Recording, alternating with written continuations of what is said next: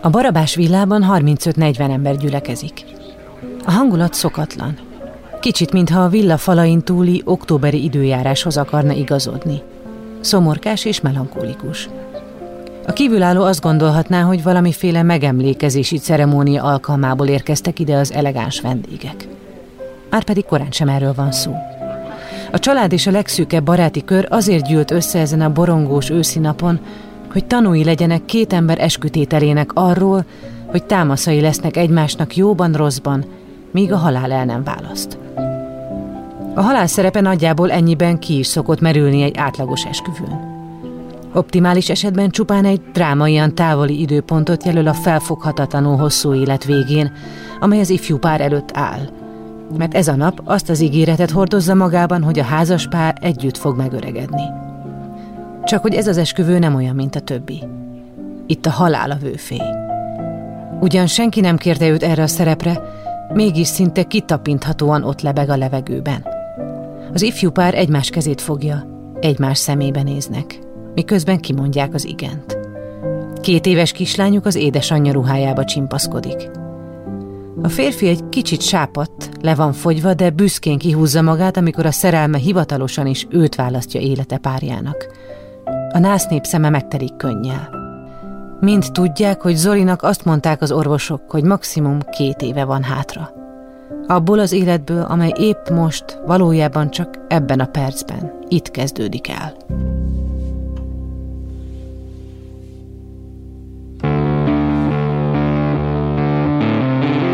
Lovas Rozi vagyok. Ez az Egyszer Lent. Egy podcast azokról, akiknek hatalmas pofont adott az élet. Megjárták a gödör mélyét, de sokkal erősebben másztak ki belőle. Ha azt gondolod, mindennek vége, jussanak eszedbe ezek a történetek. Mindig lehet jobb, ha te is akarod.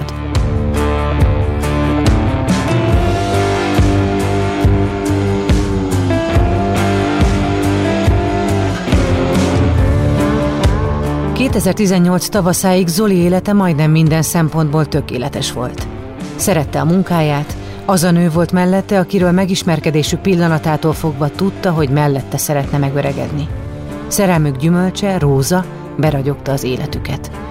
Zoli úgy érezte, élete kirakósának darabkái negyvenhárom éves korára hiánytalanul a helyükre kerültek. kétezer-tizennyolc május elsején azonban egy hasfájás után minden megváltozott. Viszonylag hamar kiderült, Zoli hasfájása nem a hosszú hétvégékre jellemző bőséges családi étkezések utóhatása, hanem egy halálos betegség. A hasnyálmirigy rák egyik jellegzetes tünete volt. Az orvosok nem jósoltak túl sok esélyt a túlélésre, de ő szentül hitte, ő bizony meg fog gyógyulni. Ez a történet az emberfeletti szorgalomról, kitartásról, az élethez való ragaszkodásról, a harcról, a szeretetről, és a mindent elsöprő szerelemről szól. És arról, hogy még a legsötétebb pillanatban is van remény. Csak jó helyen kell keresni. Ezt a műsort azért tudtuk elkészíteni, mert a Generali biztosító szponzorként mellénk állt. Hallgassátok meg, miért fontos nekik, ami nekünk is. A leggyakrabban a semmiből jön az a bizonyos pofon, ami a padlóra küld. Elveszíted a munkád, a társad, vagy a saját egészséged mondja fel a szolgálatot. Ahányan vagyunk, annyiféleképpen vagyunk rosszul, és annyiféle támogatásra vágyunk. Mi a Generalinál abban hiszünk, hogy empátiával, személyes kapcsolattartással és rád szabott megoldásokkal úgy tudunk segíteni, ahogy neked a legjobb. Azért támogatjuk az Egyszer Lent podcastet, mert tudjuk, hogy ezek a történetek nem csak elgondolkodtatnak, hanem segítenek abban, hogy jobban odafigyeljünk egymásra, és ezzel megelőzhetjük a bajt, vagy csökkenthetjük azok súlyosságát.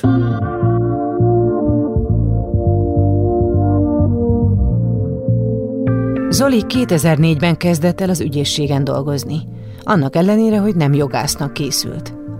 Fiatalabb korában leginkább a sport érdekelte.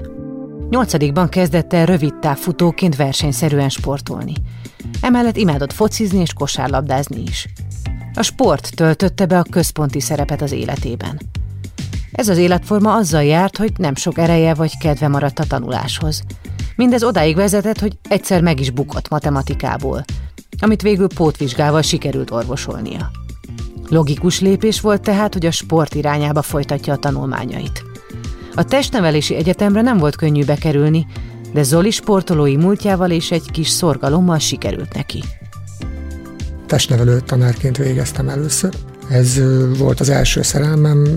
Nagyon sokszor úgy kezdődött a hétfő reggelem, hogy úszás óra, és akkor bementél reggel az iskolába nyolc órakor, és már csobbantál is a vízbe, és akkor atlétika, labdajátékok, tehát mindenféle sporttal megismerkedünk, nagyon sok ilyen van, de azért ter- természetesen van mellette nem csak gyakorlati óra, hanem azért vannak elméleti órák is itt, kezdve az anatómiától, nyilván nagyon fontos az emberi test felépítése, a biomechanikán, a biokémián, az élettanon keresztül mindenféle olyan dolog, ami tulajdonképpen a sportmozgásokkal, illetőleg a sporttal összefüggésbe hozható.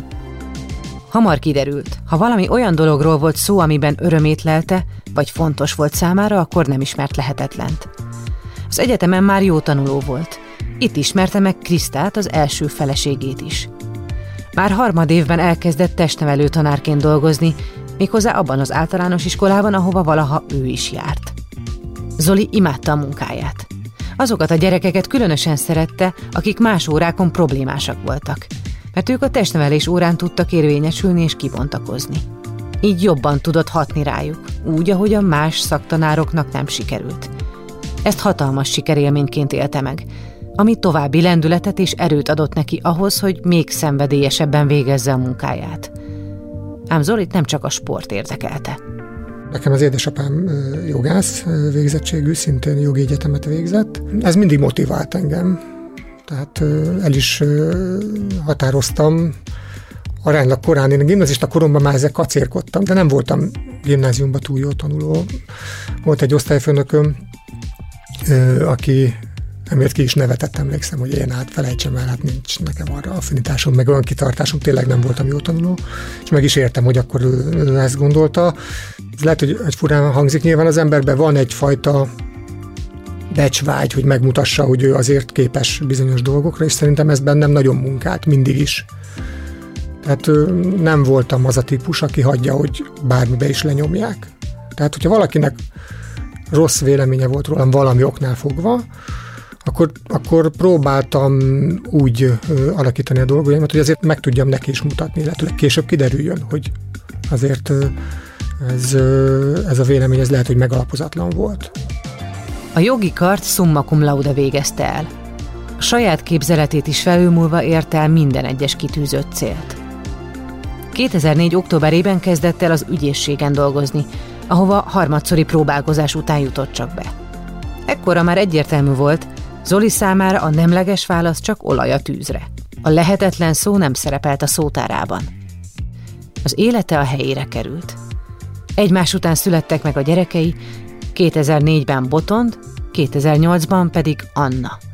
Közben megszerezte a szakvizsgát is, és kinevezték ügyésznek. Ezután a fővárosi főügyészségre került. A karrierje töretlenül ívelt felfelé.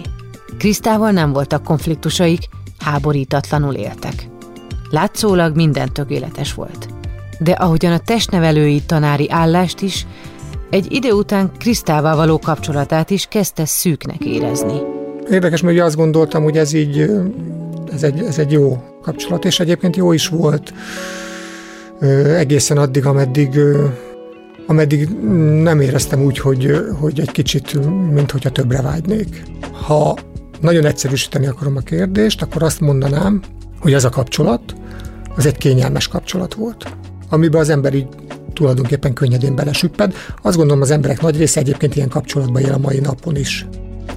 kétezer-tizenkettőben megismerkedett Barbarával, és ez a tudatalatti gondolat hirtelen a felszínre került, és vulkánként tört fel belőle. Tehát most ügy, nyilván ügyészségen dolgoztam, ugye Barbara is ügyész azóta, de akkor, amikor először találkoztunk, akkor fogalmazó volt, és egy jó barátomnak a tulajdonképpen beosztott fogalmazója volt. Ezután egy elképesztően nehéz időszak következett. Zoli ugyanis tisztességes ember lévén nem akarta elhagyni a családját. Viszont halálosan beleszeretett a nála tizenegy évvel fiatalabb Barbarába. Őrlődött, szinte felemésztette a bűntudat. Otthon egy család, Barbaránál pedig a mindent elsöprő szerelem várta. Először bevallom, hogy azt gondoltam, hogy ez nem, nem lehetséges, és aztán utána meg ö, rájöttem, hogy egy életem van, és ö, nem, nem lehet elengedni. Egész egyszerűen nem bírtam. A döntést a saját magának kell meghozni, és egyébként ö, azt gondolom, hogy, hogy ö, sajnos sokáig húztam. Tehát ezt sokkal hamarabb ö, lehetett volna meghozni ezt a döntést, illetőleg nem csak lehetett volna, nem kellett volna meghozni a döntést. És ezért ez egy hosszabb folyamat volt. Nem azért, mert érzelmileg nem voltam teljesen már elkötelezve, hanem egész egyszerűen azért, mert és vissza kell térjek arra, hogy ott vannak a gyerekek, akik, akiktől igazából nem lehet elszakadni. És az egy olyan fájdalom, amit nem is tudok elmagyarázni. Nyilván akinek vannak gyerekei, és sok ember jár hasonló cipőbe, mint én, hogy kénytelen elválni valami oknál fogva, és nagyon sokan megszenvedik pontosan a, a gyerekek miatt ezt a, ezt a váltást. kétezer-tizenhárom nyarán végül Zoli elköltözött otthonról, és kétezer-tizenötben el is váltak Krisztával. A válás igencsak viharosra sikerült. Kriszta nem könnyítette meg Zoli életét, ami az ő szemszögéből teljes mértékben érthető is volt.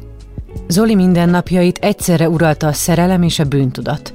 Ő pedig igyekezett helytállni élete minden területén, miközben az érzelmek viharában épp hogy csak kikikandikált a vízfelszín felé egy kis levegőért. kétezer-tizenhatban aztán megszületett Barbarával közös kislányuk, Róza. Barbara, Zoli és a kis Rózi határtalan szeretetben töltötték a majdnem tökéletes mindennapjaikat, mert a bűntudat továbbra sem tágított Zoli mellől. Idővel aztán látszólag minden a helyére került. Jöhettek a boldog és eseménytelen hétköznapok, amennyiben eseménytelennek mondhatjuk, ha valaki naponta tárgyal nagyszabású büntetőügyeket, és közben igyekszik helytállni mindhárom gyermeke és élete szerelme oldalán is. Az érzelmek keresztüzében azért a boldogság szinte kitapinthatóan uralta Zoli életét. Egészen kétezer-tizennyolcig. Abban az évben is pont olyannak indult a május elsejei hosszú hétvége, mint az összes többi. De ebéd után Zolinak hirtelen megfájdult a hasa. Érdekes érzés volt, ettem valamit, és akkor éreztem, hogy ú, nem jó hasam. Elmondom, ledőlök egy kicsit ö, ö, ö, aludni, hát ha, vagy pihenni, hát ha akkor jobb lesz, és érdekes módon, amikor lefeküdtem, akkor még rosszabb lett. És akkor nem is tudtam fekve maradni, föl kellett ülnöm, elmondom, ez valami nem stimmel, mit csinál az ember, megnyitja a Google-t, tehát az internetre fölmentem, és megnéztem, hogy mi ez a tünet, hogy lefekszem, rosszabb lesz a hasfájásom, felülök, akkor jobb.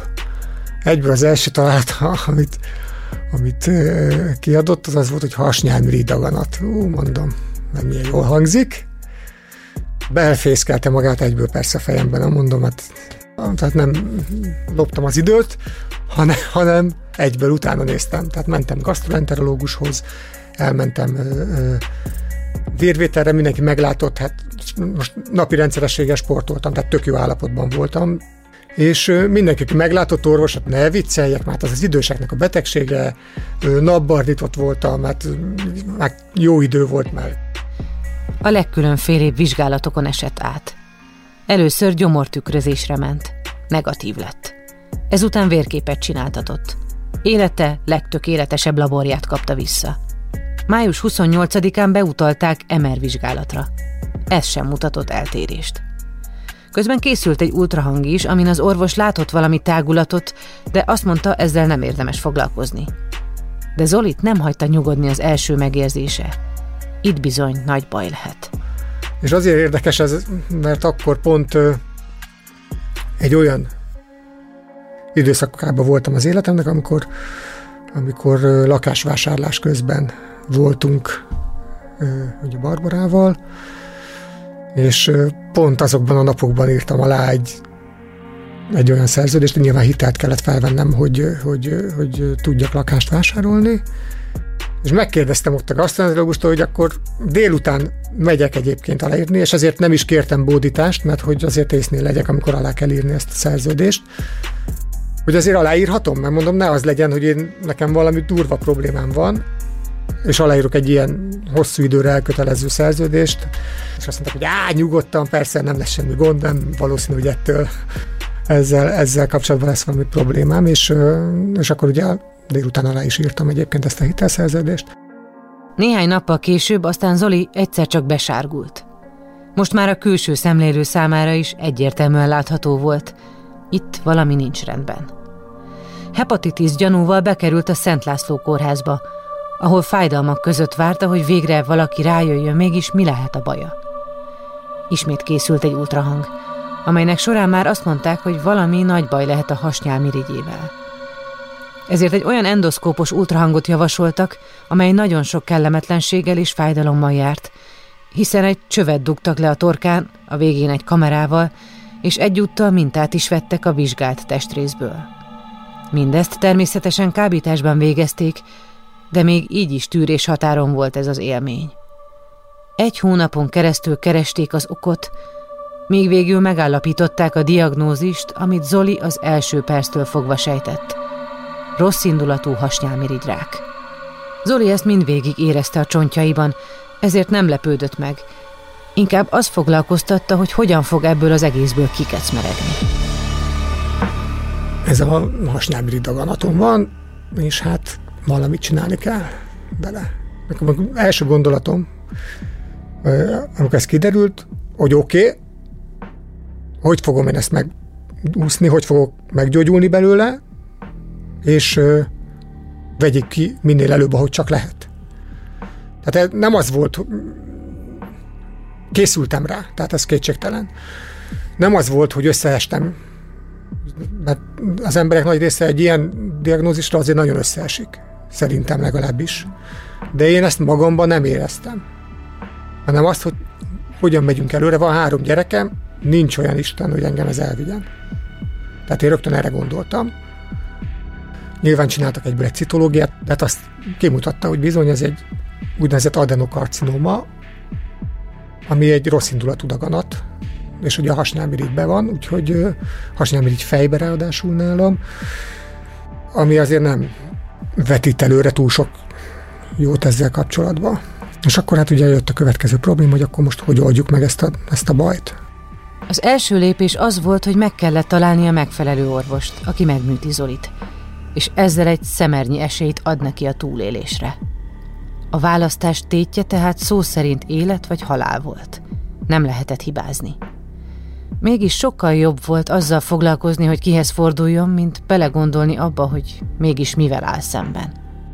Egyáltalán nem úgy éreztem, hogy én itt nekem semmi esélyem nincsen, hanem, hanem tök pozitív élményem volt a, a doktor úrral kapcsolatosan.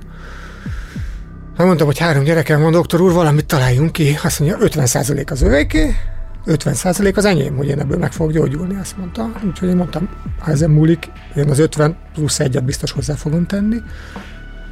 És azt mondta, hogy hát ők meg mindent megtesznek nyilván annak érdekében, hogy ez, ez így jó legyen. És amikor kijöttünk a, a rendelésről, feleségemmel voltunk, akkor pff, összezuhantunk, akkor nagy bőgés volt. És akkor utána volt krach. Most, hogy miért volt ez, a, ez az összezuhanás, azt nem tudom, lehet, egy kicsit megkönnyebbültem, és egy kicsit kiadtam a feszültséget, ami azért már akkor másfél hónapja gyülem lett bennem. De akkor nagy bőgés volt, emlékszem, ott ültünk, és ja, beszélgettük Barbarával, hogy ez nem lehetséges, hogy ugye a kislányunk az úgy nőjön fel, hogy nem is ismer. De hát azt mondták, hogy egy ilyen diagnózisnak a túlélése, az öt éves túlélése az mondjuk tíz százalék. kétezer-tizennyolc nyarán a foci vé bé nyitó meccsét az oroszok játszották, és ezt Zoli nem láthatta, mert a műtéti előkészületek miatt már nem volt megfelelő állapotban. Ezt rossz előjelnek tekintette, mert ilyen azelőtt soha nem fordult elő. Élet-halál harcra készült, a szó legszorosabb értelmében. Belé hasított a kétség. Vajon fogja-e újra látni a három gyermekét és élete szerelmét, Barbarát? kétezer-tizennyolc. június huszonegyedikén került sor a műtétre. Nagyon izgult, hiszen ez volt az egyetlen reális esélye a túlélésre. Nyugtatót kapott, hogy egy kicsit lazítani tudjon. Azt mondta az orvos, hogy onnan fogja tudni, sikerült-e a műtét, hogy amennyiben sikerült, az intenzív osztályon fog felébredni, ha pedig nem, akkor ott, ahol a műtét előkészítésekor feküdt. Már nem volt ideje tovább a hallottakon rágódni, mert a szemére ólomsúlyként nehezedett az álom a rengeteg nyugtató és orvosság hatására. Egy olyan világba zuhant, ahol nem létezik betegség, műtétek és szenvedés. Csak a gyönyörű családja. A Betone Egyszer Lent podcastjét hallgatod. Azonnal kiderül, hogy Zoli hol ébredt fel a műtét után, és így milyen jövő várt rá.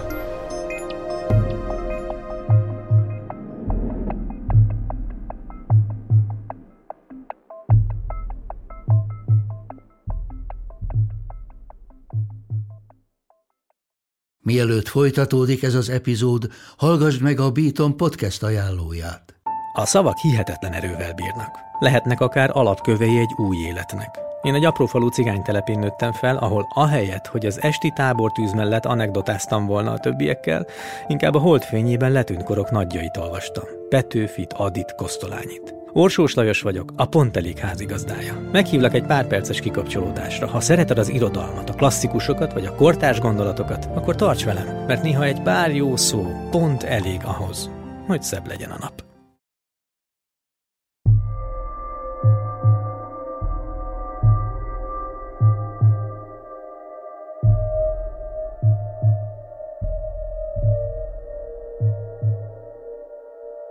Folytatódik a Betone Egyszer Lent podcastje.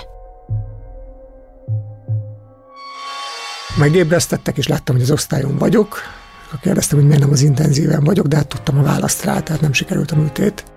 Már nem volt olyan állapotban a daganat, hanem azt mondta, hogy ez lehetetlen, mert hogy annyira behálúzzák, meg annyira befogja az ereket, hogy, hogy, hogy ezt nem lehet, mert félő, hogyha ez hozzányúlnak, akkor én elvérzek ott az asztalon. Hát ott voltak a szüleim, a feleségem, amikor műtöttek. Nyilván műtét után Barbarát be is hívta a doktor úr, és hát nyilván neki mondta el, hogy mik, mik a lehetőségek, illetőleg, hogy mik a, a kilátások. Azt mondták, ha rossz eset áll fönn, akkor hat hónap körülbelül. Hogyha minden frankó, akkor mondjuk olyan két év. Tehát annál többet azért nem mondtak. Ez az egyik legrosszabb és legagresszívabb rákfajta. Általában egy halálos ítélet, ami ellen nincs helye fellebbezésnek. De Barbara betonoszlopként tartotta a lelket Zoliban.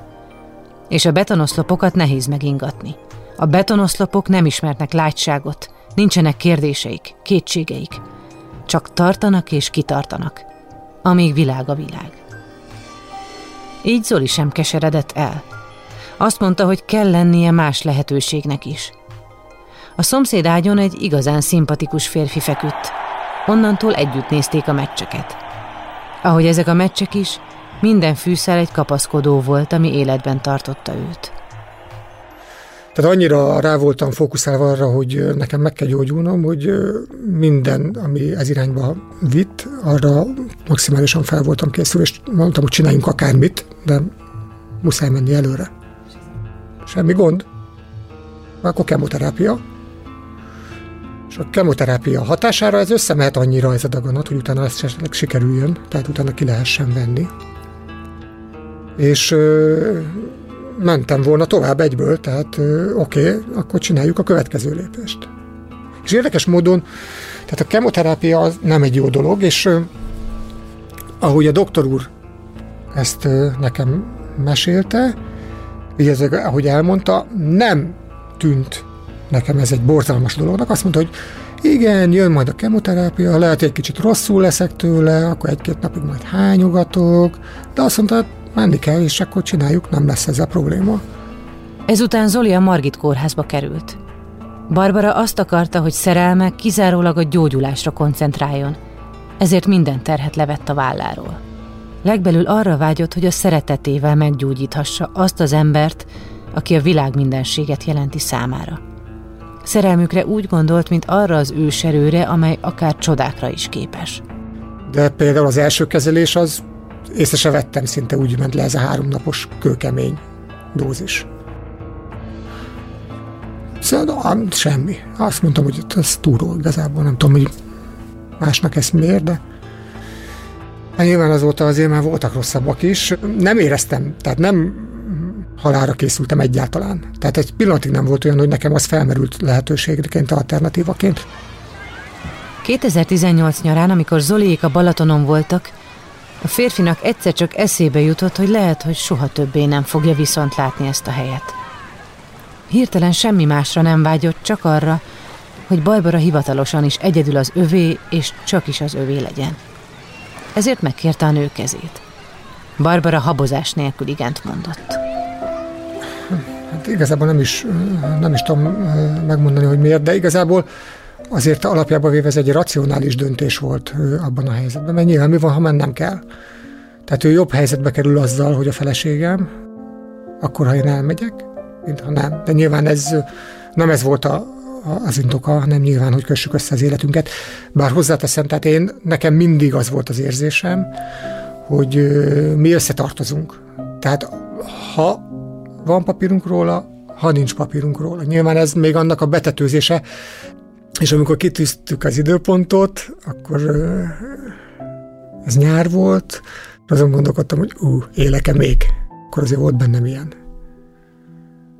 Hogy, hogy megérem egyáltalán az esküvő időpontját, de hát szerencsére igen. Tehát szűk körül volt, közeli ismerősök, családtagok, barátok voltak jelen, és hát most, hogy én bőgtem, az egy dolog, mert nyilván bőgtem, de mindenki más is, mert azért nyilván látták, hogy, hogy egy esküvő, ami egyébként egy szép esküvő volt, azért belengte az én betegségem elég erősen, tehát nagyon-nagyon lefogyott és elég leharcolt állapotban voltam, azt azért így utólag belátom. És tényleg egy megható esemény volt, mert, mert nyilván azért mindenki érezte, hogy ennek rossz vége is lehet. Közben a kemoterápia folyamatosan zajlott. Zoli állapota pedig egyre rosszabb lett az állandó kezelésektől. Az az ember, aki egyébként az egész életét végig sportolta, egy idő után annyira legyengült, hogyha a villamoshoz kellett volna sietnie, hogy elérje, nem lett volna hozzá elég ereje. De Zoli egy másodpercre sem adta fel a küzdelmet. Úgy küzdött, mint egy gladiátor az oroszlánnal. kétezer-tizenkilencben felkeresett egy másik sebészfőorvost annak reményében, hogy hát ha ez az orvos sikerrel jár, és ki tudja venni a daganatot. Az addig kapott huszonöt sugár és folyamatos kemoterápia ellenére ugyanis a pé é té cé megállapította, a daganat, köszöni szépen, nem mozdult. Minél rosszabbul volt Zoli, a daganat annál jobban érezte magát a férfi testében. kétezer-tizenkilenc novemberében került sor az újabb műtétre, amely ismét kudarcba fulladt. A daganatot továbbra is teljesen behálózták az erek. Így nem volt más lehetőség, folytatni kellett a kemoterápiás kezeléseket, amit összesen három évig kapott folyamatosan. harminchat hónap, százötvenhat hét. Megélni is sok. Nemhogy folyamatosan egy olyan kezelést kapni, amely állandó rosszul léteket és gyengeséget okoz. A hatvanadik alkalomnál hagyta abba a számolást. Ahányszor csak jött és ment a kezelésekre, mindig arra gondolt, mennyire jó annak, akinek nem kell ezen keresztül mennie. Bezzeg az emberek nem tudják értékelni, hogy milyen jó nekik, pont azért, mert egészségesek. Amikor a betegség kiderült, a munkahelyén főnöke Hipp Katalin vezetésével, az ügyvédbarátaival és a té ef es volt évfolyamtársakkal teljes összefogásban támogatták Zoli gyógyulását. A férfi jövedelme teljesen kiesett, miközben három kicsi gyermekért volt felelős. Barbara egyik nap hazajött és azt mondta, téged az emberek szeretete fog meggyógyítani. És ez egy annyira jó mondás volt, hogy, hogy ez, ez, ez a mai napig tulajdonképpen bennem él, és, és be, be, belém éget, és próbálom megszolgálni, de hát nyilván ezt nem lehet megszolgálni, hogy, hogy ilyen szinten mellettem voltak. A kezelések során sokszor voltak szinte elviselhetetlen fájdalmai. Sokszor volt gyenge, sokszor félt, de mindig ment előre. Egy cél lebegett a szeme előtt, amiről a kezelőorvosok azt gondolták, hogy szinte lehetetlenség elérni. A túlélés. Nagyjából a negyedik kezelés után visszament dolgozni. Egyszerűen nem akart belesüppedni a tehetetlenségbe. Ugyan nem javasolták, de Zoli nagyon hamar visszament sportolni is. A kemoterápia mellett végig rendszeresen mozgott. Előfordult olyan, hogy délelőtt még tartott a kezelés, délután kettőkor pedig már a focipályán rúgta a bőrt. De kosarazott is, edzőterembe és futni is járt. Neki más tervei voltak. Nem ért rá meghalni. kétezer-huszonegy. március végén, három év szüntelen kemoterápia és sugárkezelés után megtörtént a csoda, amelyben Zolin és Barbarán kívül az égvilágon senki nem bízott. A cé té leletén az állt, a hasnyálmirigyben nincs aktív daganatos sejt.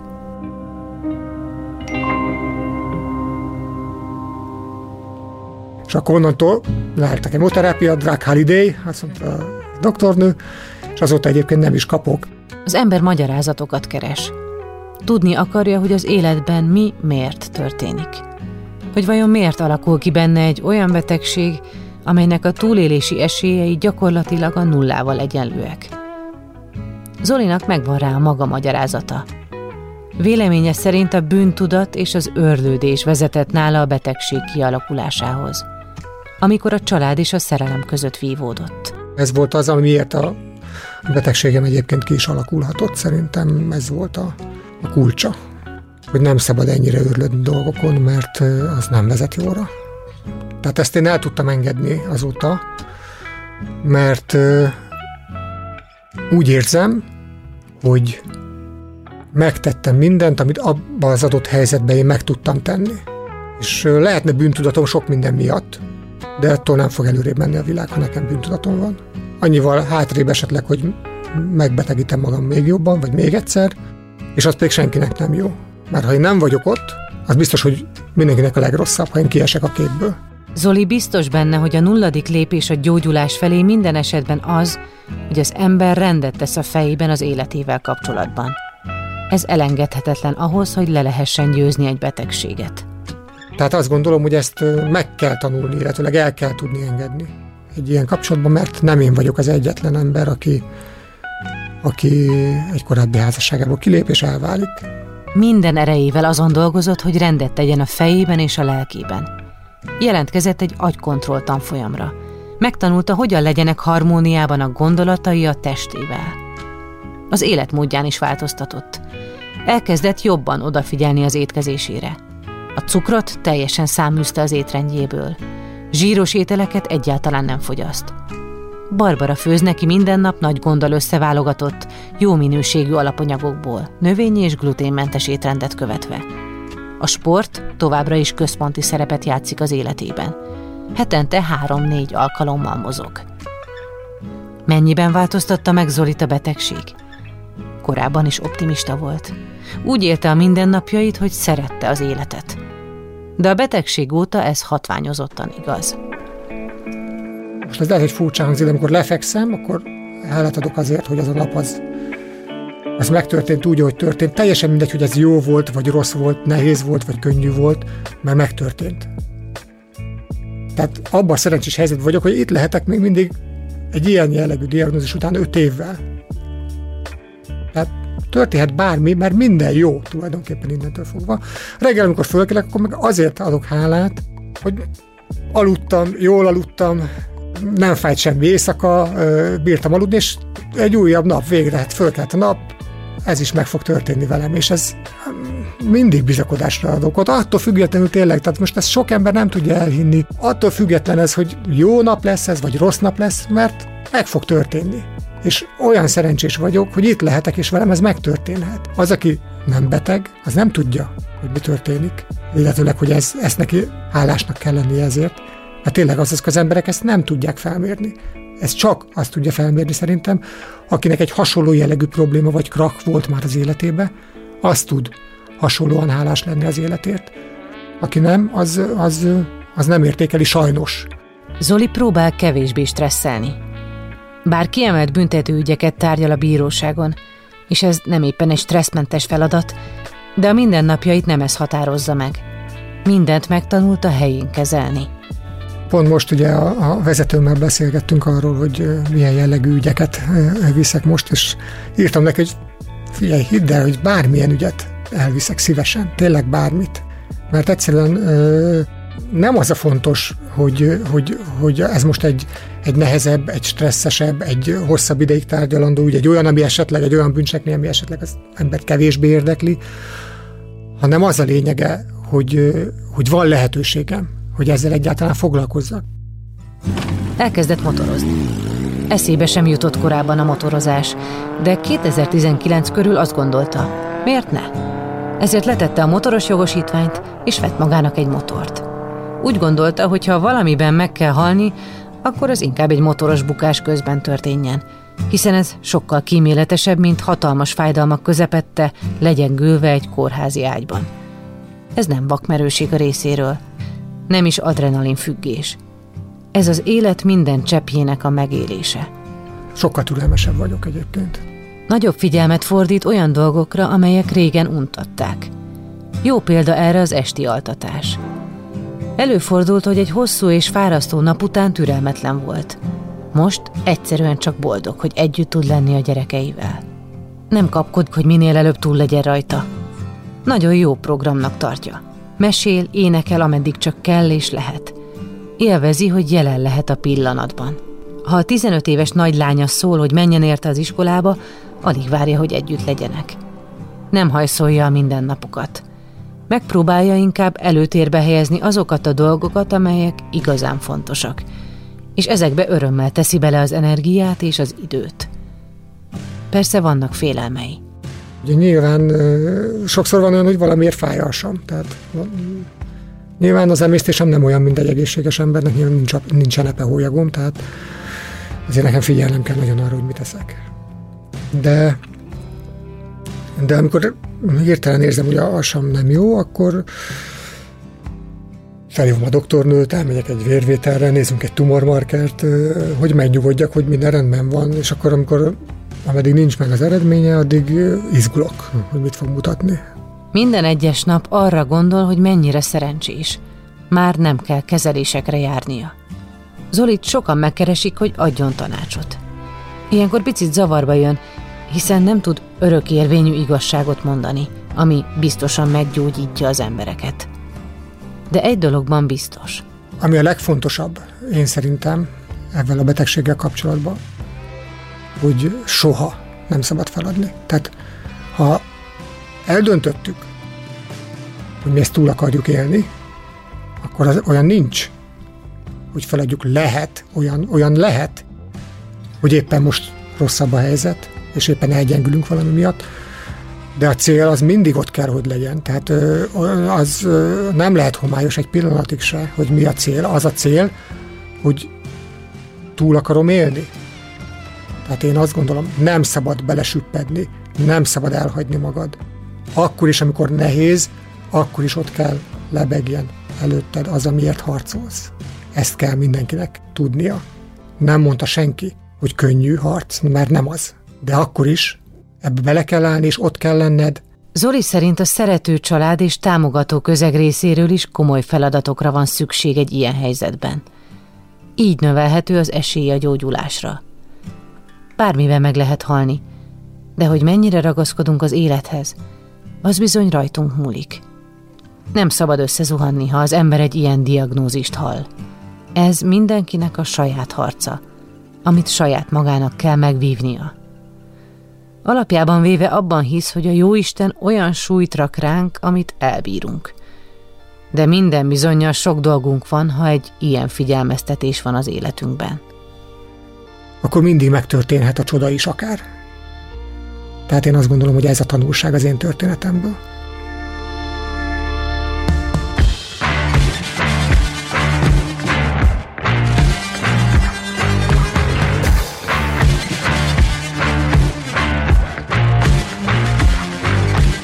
A Betone Egyszer Lent podcastjét hallhattátok. Azért indítottuk el ezt a műsort, hogy megmutassuk, minden veremből van kiút. Amikor a legalján vagyunk, lehet, hogy nem látszik, de tehetünk azért, hogy megtaláljuk.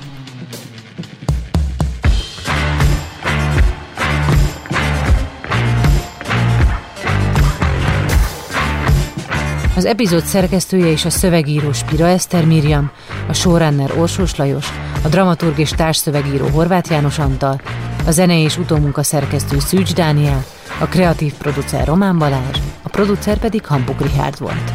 Lovas Rozit hallottátok. Ha úgy érzed, hogy te vagy valaki a környezetedben krízis helyzetben van, hívd a egy egy hat egy huszonhárom ingyenes lelki elsősegély számot.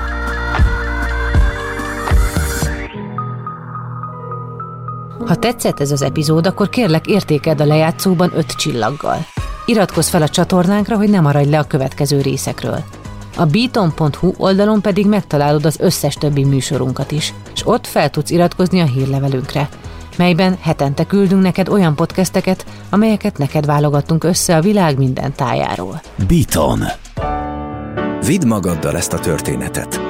Ha van lehetőséged, kerüld el a bajt. Ha pedig már benne vagy, ne feledd, minden gödörből van kiút. Generali. Érted vagyunk.